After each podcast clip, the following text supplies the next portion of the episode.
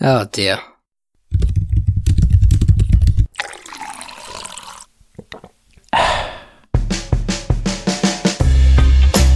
Hey guys, and welcome to the Coffee and Coding Podcast, the show where we discuss everything there is to know about app development. I'm your host, Rob J, and in this episode. Okay, so this episode was supposed to be an interview with Teresa Wu, the lead engineer at Tide. However, it seems that Squadcast recorded all of the audio on Teresa's part and all of the video on both of our parts, but none of the audio on my part. So while I try and recover that audio so you guys can hear the great conversation that we had, this episode was originally going to be bonus content, but this is now this Wednesday's content because I didn't want to miss another Wednesday. So this is the interview that I had on the Mentoring Developers podcast. We get into my Android experience, how I got into app development, how I passed on an opportunity to be the fifth man in a five man startup that was then sold for $14 million about six months later, and much, much more. So now, on to the show. This is episode 83 of the Mentoring Developers Podcast. Welcome. Welcome to Mentoring Developers, the podcast for new and aspiring software developers, where we discuss your struggles, anxieties, and career choices. And now, here's your host, Arsalan Ahmed.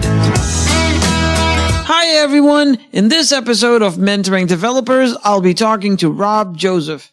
Rob is a self taught Android developer that has been a freelancer since 2012. He's worked with startups, he's worked with big corporations and founders and so on.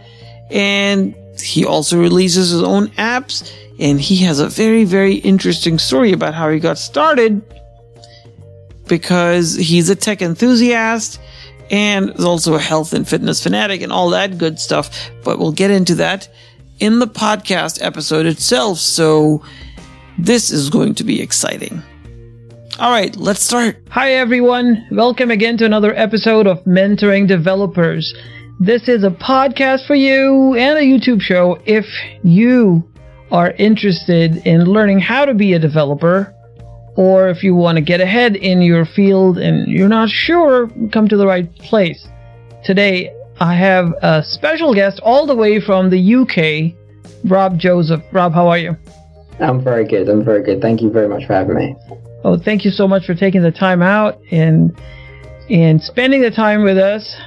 Uh, there is something very interesting in your story, something to do with the opportunity to join a startup company at its initial phase that you passed on to do freelancing and then Yes. later on you you could have made a lot of money so tell us about that Sure, sure, sure. Um, so I guess I should I should start by saying that I started my kind of freelance developer journey in 2012. Um, and I, at the same time, I was releasing apps to build portfolio. So I was just building apps and releasing them on the Play Store. And one of them did pretty well. Um, and it got a lot of traction and it got a lot of kind of um, news websites and whatnot were writing about it. And I got an email one day in my inbox from a guy who was like, I used to work at Google. I've seen your app. It's pretty cool. I'm thinking of starting a startup. There's me and a guy from Yahoo and a guy from somewhere else. I think there was four of them. And they were like, you know, if you were in San Francisco, which obviously I'm not. I'm in, I was in London. Um, they were like, if you're in San Francisco, we would love to have you on board. So I was like, all right, cool. That sounds really interesting. So I, I went to San Francisco um, to basically meet them and find out kind of what it was about. And so I met them, and the guy was like, he was super cool, and he was he basically said to me, we don't really know what we want to build. We want to build something to do with notifications, which you obviously know about because one of the apps that I had at the time was to do with notifications.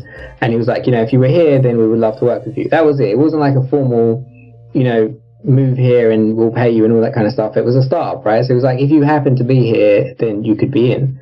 So I was, okay, cool. Um, thanks. I went home. And at the time, I'm, I'm probably 21, 22 years old. So for me to just be like, oh, I'm going to move to San Francisco and start working on this startup with this guy who just emailed me was a non-starter. So I, I, you know, said thank you. That was it. Went home. Um, this was in, I think it was in, in August. And then in March, um, I read headlines coming up on different various Android websites that they had created this startup and it was this app that was some sort of lock screen app Um, and I'd been hearing about it for a while, and I was like, okay, that's cool. And then in March, I read the headline, oh, they've been bought by Twitter for 14 million. Um, and Twitter bought them. I assume it was a talent acquisition because they bought them, they shut the app down, and that was the end of it. Um, but yeah, my, my big claim to fame or big mistake was that if I had said yes, and I probably only had to hang around for about seven months, I, I could have not, I could have, that could have been the end of my development career, and I could be on a beach somewhere right now. So. That's lovely. Yeah, this is this is life for you. You made a choice. Yes. You made the pragmatic choice, which uh, could have gone your way, right? It's possible. Yeah, you- yeah, you could have you moved there and nothing would have happened. Exactly, exactly. It was, it was, yeah, it wasn't even a 50-50. Like the fact that that could have happened was the minute chance, but it's always, those are always the ones that if you don't Right. take them, you might regret it. So, So in California, what happens here is that if you are one of those people who get picked up by these incubators or yeah, these venture capital funds, you uh, just a few million here and there, that's yeah, pretty easy. So, Yeah. um, um, you know, an exit, but an exit is a good thing to have so that you can do other things. oh, 100%, yeah. That that's pretty good. However, what you're doing is super exciting. Yes. You you have become an independent consultant or freelancer focusing on a very narrow set of technologies, Sure. but we're going to talk about that later Okay. because uh, that's super exciting and we need, really need to talk about it. But before that, I want to know how you got started.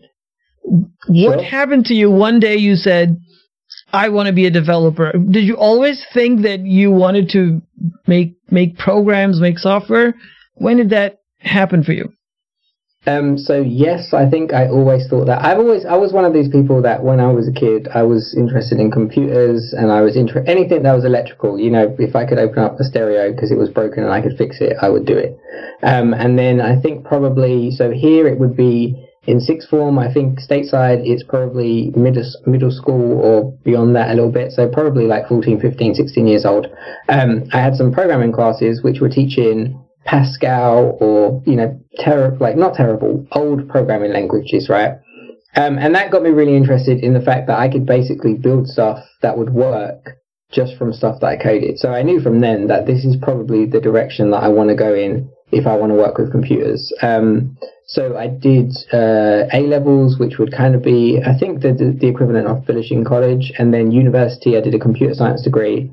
Um, and one of the things that I really didn't like about the computer science degree, it was very, very little programming and lots of theory and business and data structures and all these kind of things. So when I finished that, I didn't really know programming, which is what I wanted to learn. But I managed to get a job as an IT consultant, which was basically um, working on different projects, mostly to do with um, support, so tech support for websites, um, building. They taught me C sharp a little bit, so I built some programs in C sharp. I had to maintain a program that was written, written in um, Visual Basic Six. So I, I imagine most of the people watching this will have no idea what that is. But again, another ancient programming language that I was maintaining in 2011, so it wasn't that long ago. Right. Um, but in my spare time, I got an Android phone and I was like, okay, this is cool. And I decided that I wanted to build stuff for it just for fun. So I started learning uh, Java again, started learning Java, started learning how to build Android apps, built terrible, terrible Android apps. You know, just scrolling a list would take 60 seconds because I had no idea what I was doing. Um, but I kind of liked it. So I started building apps for myself, which were apps that I wanted to use. And then because I'd already built them, I started releasing them on the Play Store because my idea was if I like it, maybe someone likes it. And, you know, being an absolute newbie at this stuff and getting five downloads is amazing. So I started doing that. And then they started to get a little bit of traction where, you know, instead of five downloads, I was getting 5,000 downloads. So I was like, okay, this is quite cool. Um, and the job that I had at the time as an IT consultant, I hated. So I essentially quit that job with the idea that I'm going to give myself six months to find a way to make money doing Android apps. And my idea was, you know, I was going to build the next Facebook. That was how I was going to make the money. Was you know, I was going to build an app. I'm going to release it. It's going to do great, and then I'm finished. Um, that didn't work out. But what actually happened was I started getting roles doing contract work where companies would come to me, or I would go to them. For the at the start, you have to go to people. So I think I got my first contract through Upworks, um, and I, there was a company advertising for an Android app to be built, and I was able because I'd already built apps for myself.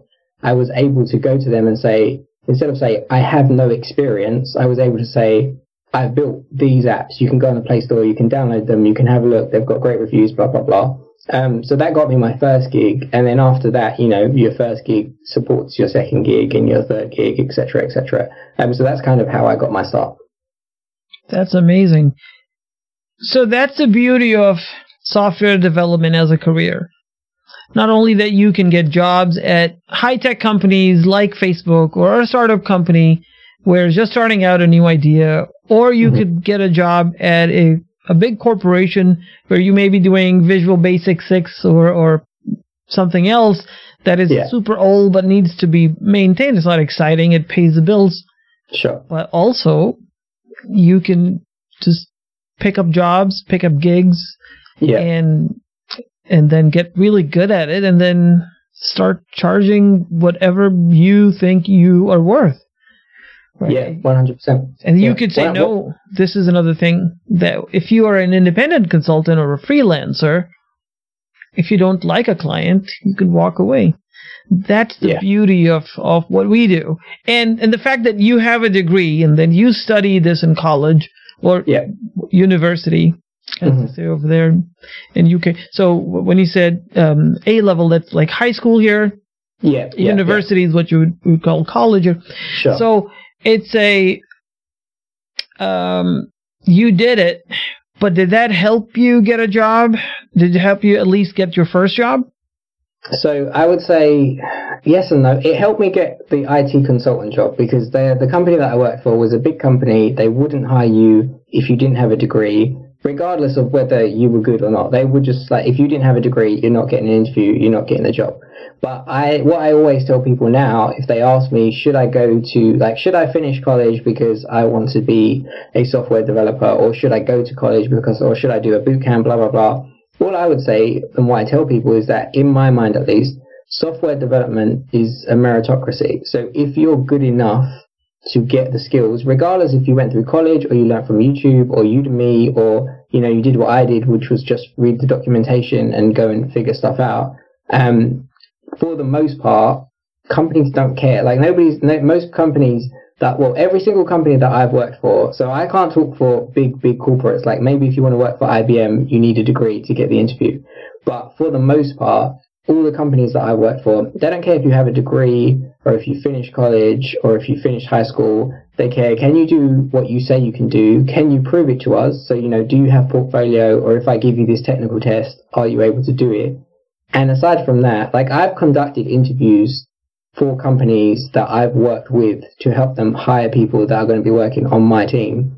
And at no point have I ever asked anybody, do you have a traditional qualification, quote unquote, or how did you learn to code? Like if they know how to do it, they know how to do it. And I feel like that's good enough. So, you know, I think the choice, the choice is yours. There's lots of benefits to university and college outside of, you know, the technical things that you would learn in the experience, all that kind of stuff but I would not say that it is a requirement. And in all honesty, if I could go back and skip the three years that I spent at university and all the student debt that I accumulated and just have started doing Android when I started university in my spare time instead, I would have done that. So that's crazy. Um, I thought that people in in the UK didn't have to accumulate student debt to go to college, but we, we, we accumulate we accumulate a lot less but we still that. Yeah. Yeah. So this is what happens to us: is we want to go to the best college because we feel that it will give us the opportunity to get ahead. Right. Yeah. We want to stand out. Mm-hmm. So we may spend fifty, sixty thousand, eighty thousand, a hundred thousand dollars mm-hmm. on just getting a degree, and at the end of it, we have a degree. Mm-hmm. That's all. That's all there is to it. Yeah. And then the day after that, you're expecting everybody to open their doors and give you money just because you have a degree. Now, if you have a degree yeah. from Stanford yeah. or or MIT, you it may open doors for you. Yeah. But for the vast majority of people, that doesn't happen. So no. the better use of your time is to become employable, right? To do something yes. that now the thing that what you said was was perfect. It's a meritocracy. Yes. Mm-hmm. Yeah. And so what happens now is if you can do the work and you can prove it, people will hire you. But then that leaves out a whole lot of people that never got a chance to work on something Mhm. because they didn't have guidance, they didn't have mentorship, or they just didn't know where to start, or maybe they tried it, didn't work. Yeah. But a lot of those people can still succeed. So, your first job. How did you Mhm. get your first job? Because you have zero experience. You said you didn't Yeah. learn much in in university, right? You didn't Yeah. learn a whole lot. You you were learning, but it wasn't exactly something that the employers wanted. Yeah. You still needed to get a job. So how did you get your first job?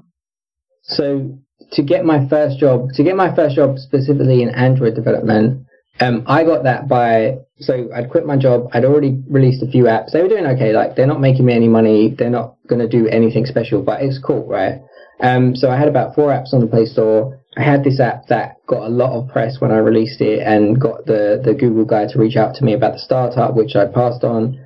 Um, and then at that point, I just started applying on Upworks, which I'd never used before. I went on there, I created a profile, and in the experience section, rather than saying, you know, I've worked for this company and I've worked for this company because I haven't, I would put, I built this app, I built this app, here's a link to it, here's a link to a press article because somebody wrote about it, etc., etc. So when I went um, for, it, it turned out that the company that I applied for on Upworks was a London-based company, so I was able to go and meet them.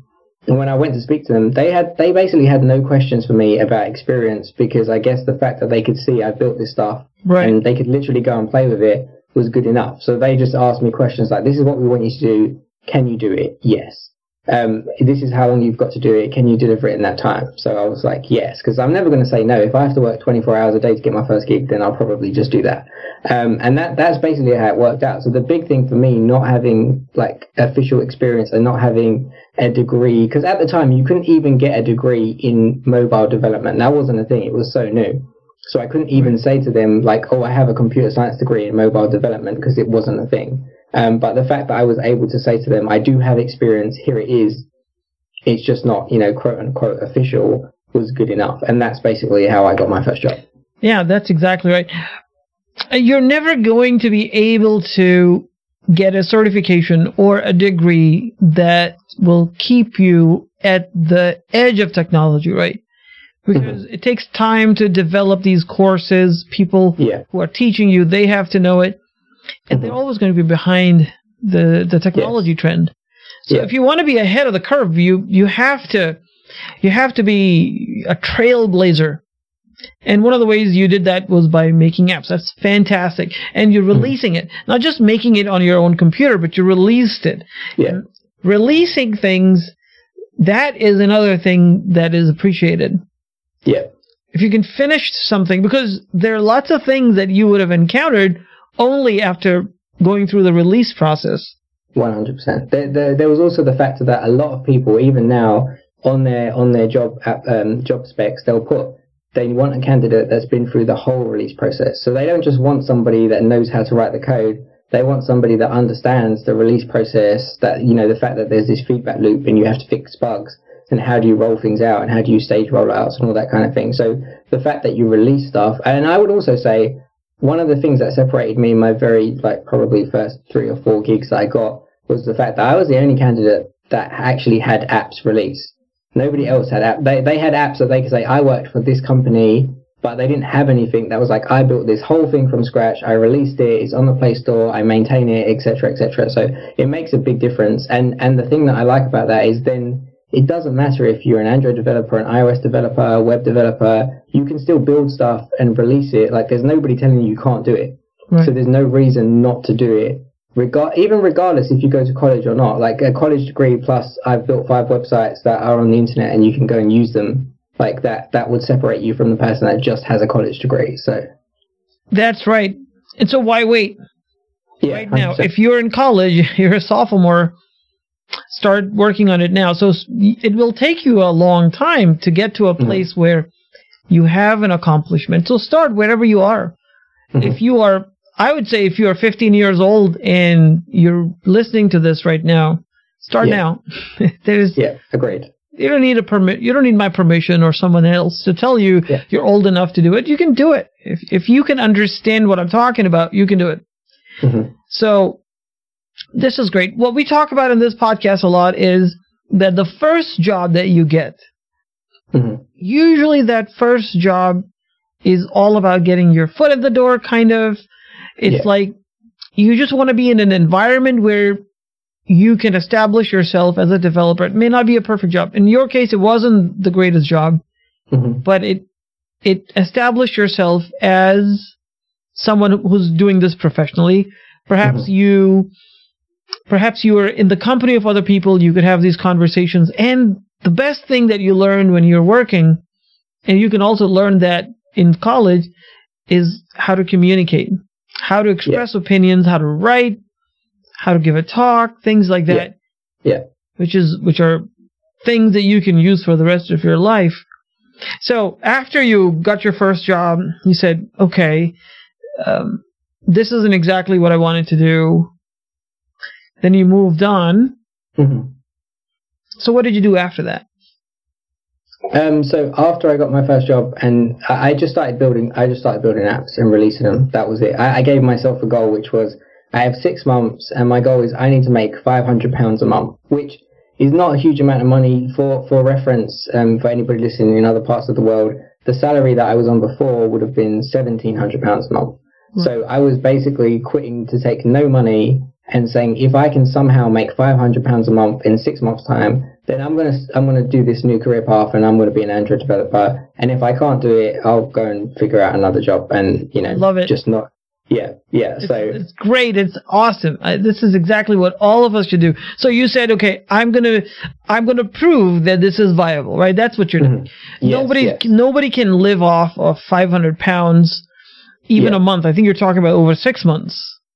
Yeah, I mean, it wasn't. Yeah, exactly. It wasn't even about the money. It was the fact that if I can make one pound, then I can make two pounds, Right. and then eventually I can get to wherever it is that I need to be. And if I can make no money, then maybe it's just not good for me. Maybe I'm not selling myself very well. Maybe. I need to go and get a job and take a year and figure it out like that way. Right. But my my goal was as long as I can make some money, I can figure out how to make more. And like you said, once you have your foot in the door, then opportunities are easier to come by after that. So the first one's super hard. I can go zero pounds for six months, and then as soon as I get that first gig, the second one's easier because I can say, well, you can talk to these guys, and I did a good job for them. So you know, and then it just rolls on from them. And then once once you're in that position, there isn't really a going back. Like you're not going to take a job that you really enjoy doing and say, I'm going to stop doing this because something else that I'm going to hate doing nine to five is going to pay me more money. So you know, you just you figure it out. Especially when you're young.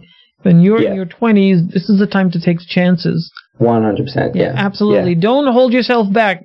If you failed, well, you would have failed anyway if you didn't try. But what you have right now is, is as, as Rob, is you're describing, you took a chance on yourself, believed in yourself. Yeah. You can do it because you believed in it. Now, all you have to do is to prove it.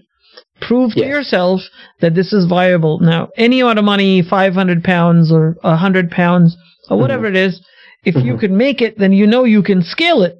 This, Exactly. if you Yeah. spend this much effort to get this far, but maybe you can Yeah. do it in a different way. So it, it just Yeah. proves it. I think I love it because then you just double down on it. Is that what you did? So you said, I'm an Android developer. That's, that's my, that is my brand now. Yeah, one hundred percent. Like after that first one, I was like, right, this is it. I've I've got somebody's actually paying me to do something that I learned how to do in my spare time. So that's it. I'm an Android developer. And then you know what? It's like once you have a job title, even if it's in your head, that's all you see. So then you start seeing opportunities that you might have not seen before because you're like, well, I'm not really sure. Am I this or am I this or am I you know something else? I was like, I'm an Android developer, and that was 2012, and it's 2020, and I'm still an Android developer. So That's great. Um, now it could have happened that you, maybe you could have become a- Windows app developer. yeah, we had Windows phones back then, but We that did. disappeared. But even even if you picked Android or some Yeah. technology that disappeared, yeah, whatever you learn from that, you Mhm. can transfer it over to whatever comes next.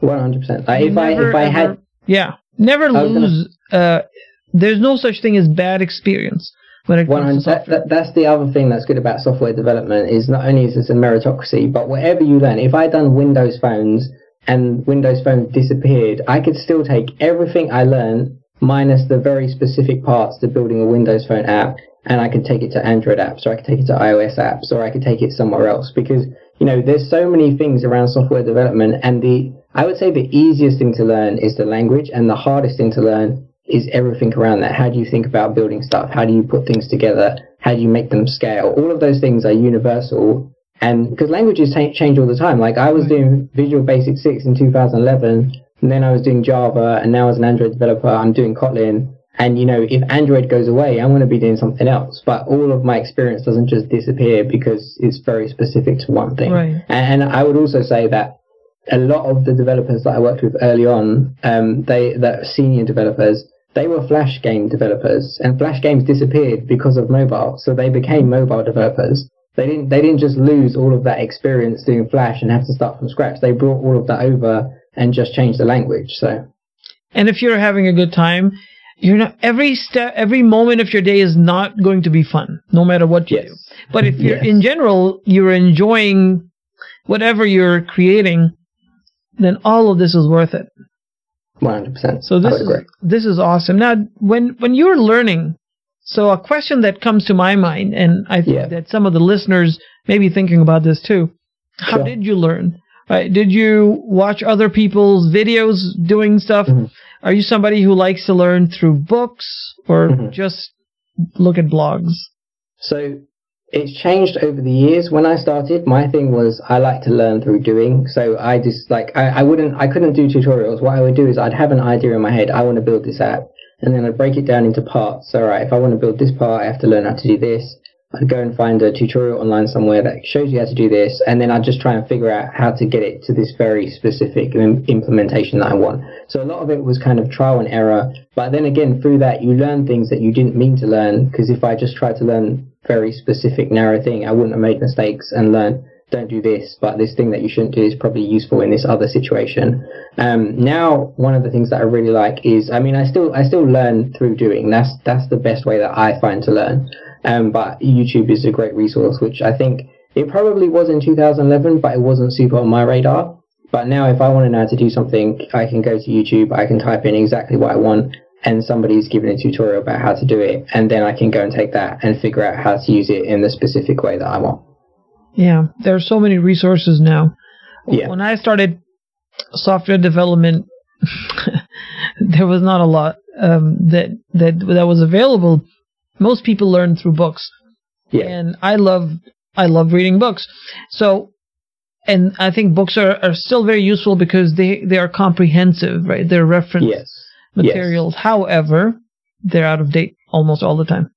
All the time. Yeah. And, But then again, so so are the YouTube videos. Like whoever's posting a tutorial in a YouTube video today, in Mhm. six months' time, some part of that is now different. yeah, Like it's that that's the nature of software development. and that's where tinkering comes in. So when you say learn Mhm. by doing, and Yeah. you're going to learn something from a book or or a YouTube video or maybe even a Yeah. blog, and you'll try to do the same thing, and invariably something will go wrong Yes. because something changed, uh, a framework changed, a library Yeah. changed, and now you have to figure it out. And this is one of the hardest things in software. However, persist Mhm. and and uh, you may be able to find answers.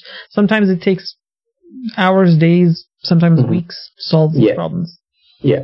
In Right. in real life as well, not just when you're learning. Like Right. even getting getting paid as a professional, sometimes it takes hours, days, or weeks to figure out. Usually, what ends up to be the smallest, minute, really stupid. This comma was in the wrong place, kind of thing. But again, Mhm. like once you've learned that once, you're not going to make that mistake again. So you you learn through doing. Yeah. So it, that's what happens in, in software. You've gone to sort of what I consider an alternative path instead of Mhm. going into a big company and going up through the ranks and doing Yeah. whatever is needed and then moving up and maybe not retiring, but, but going to a, a very high position in that company. That's usually Yeah. how people think about their careers. But you've decided to take it, um, take the reins of your career, as we, um, so to speak, and then you are now going out and getting your project. So two questions come to my mind. One is, Sure. How do you get your projects? I know you got your first project from from a company that just that was lucky, right? It could have Yes. been in Thailand and you wouldn't have the 100%, chance yeah. to be in an office. But in Yeah. this case, you got your first break. Good. Yeah. But now you have to continually generate leads Yeah. so that you have a pipeline. And if you're Mhm. working by yourself, that's going to be very hard to get your Mhm. Sales going as as well as actually performing. How do you Yeah. manage that? So most of the work I would say that I've so one of the things that I feel like is a misconception about freelancing is that in my mind at least there's two types of freelancers which is traditional kind of um, I go and find clients they give me money I build something I give it to them at a certain point of time and in between I do whatever I want right if I want to go Thailand and work from a beach I can do that um, and then the other kind of freelancing is contract work, which is a company brings you in to say, be part of this team, help us build this product for three months, six months, and, and then they obviously they pay you as you go. Um, what I do primarily is contract work. So I found the first project, which was that kind of go and build us this app, give it to us when it's when it's done, don't talk to us in between. And then after that, I started applying for contract roles the same way you would apply for a job. So I was able to say I worked for this company because I just finished working for them doing their doing their project. I was able to say I had all these apps I'd already built, and I managed to get a contract job. Um, and then after you've got one, the way that I get my gigs now is I basically just leverage recruiters. So you use LinkedIn, make sure your profile's up to date, make sure your CV's good. As soon as I change my status on LinkedIn from you know working for a company to this role is now finished, you suddenly get you know ten recruiters will email me and say, hey Rob got this role here, I've got this role here, I've got this role here. You know, do you want to? Are you interested in any of those? And that's basically how I find work. There's been a few occasions where I found work through word of mouth. So I've done work for somebody, somebody else needs work done. Um, but the primary way that I do it is just leveraging recruiters because it's their job to find people roles, including contract roles. Um, and it's they're, they're they're inclined to want to help you find a role because they get paid when you find a role and also it makes it much easier because then I don't have to go out and do this whole sales pitch of you know hire me, hire me. Mhm. They're able to essentially they do the sales pitch for you, and then all I have to do is when I go to the interview, I have to present that I actually know what I'm talking about and I know I can do the job that they want me to do. Um, and then you know as long as as long as you can get that across in the interview, then you're golden. Yeah, that's good. And that happens here in the US as well. Sure. What I've noticed is that a lot of times companies hesitate, especially large companies hesitate to Mhm. hire independent freelancers.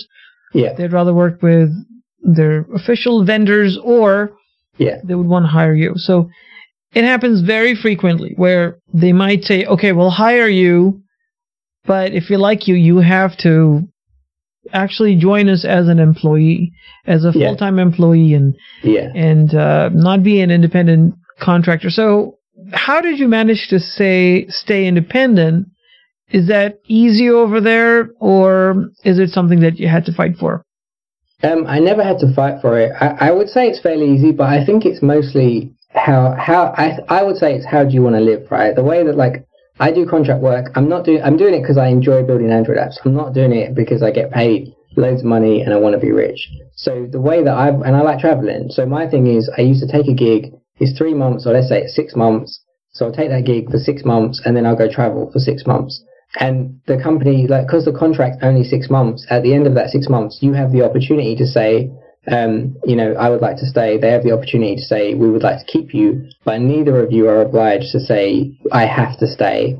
And also, the, the thing that I really like about contract work is if I don't like a contract, or if, if I if I do three months and I'm done, I don't want to do any more, I don't have to quit. That's the one thing that I don't like about permanent employment is that it's really like it's really hard if you get a role and then you know they change the project you're working on and you don't like it. Are you really going to quit that role because I want to go and work on a different project and go to another company and the same thing could happen? But with contract work, I could take a role that sounds really interesting. I could get there and it could be really, really boring. But I'm only there for three or six months. And then after three or six months, I can just say, you know, I don't want to renew. Thank you.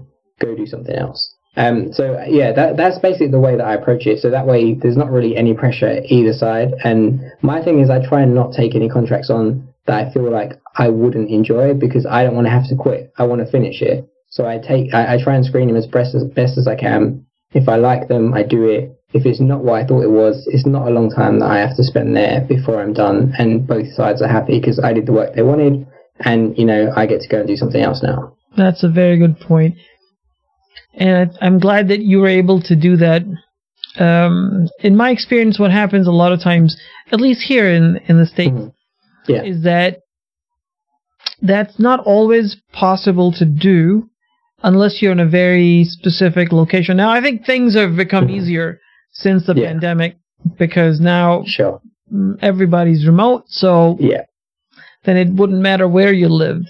But, but back in, I mean, if you lived in in the rural area like you are right now, Yeah. it would be hard for you to to find uh, jobs. So I think Yeah. that's well, that's one positive at least of this Yeah, situation. definitely. Yeah. Uh, so that's great, and and so I uh, best of luck to you. The the last question I wanted to ask you because I think Sure. people are going to be thinking about it. The first question we Sure. already asked.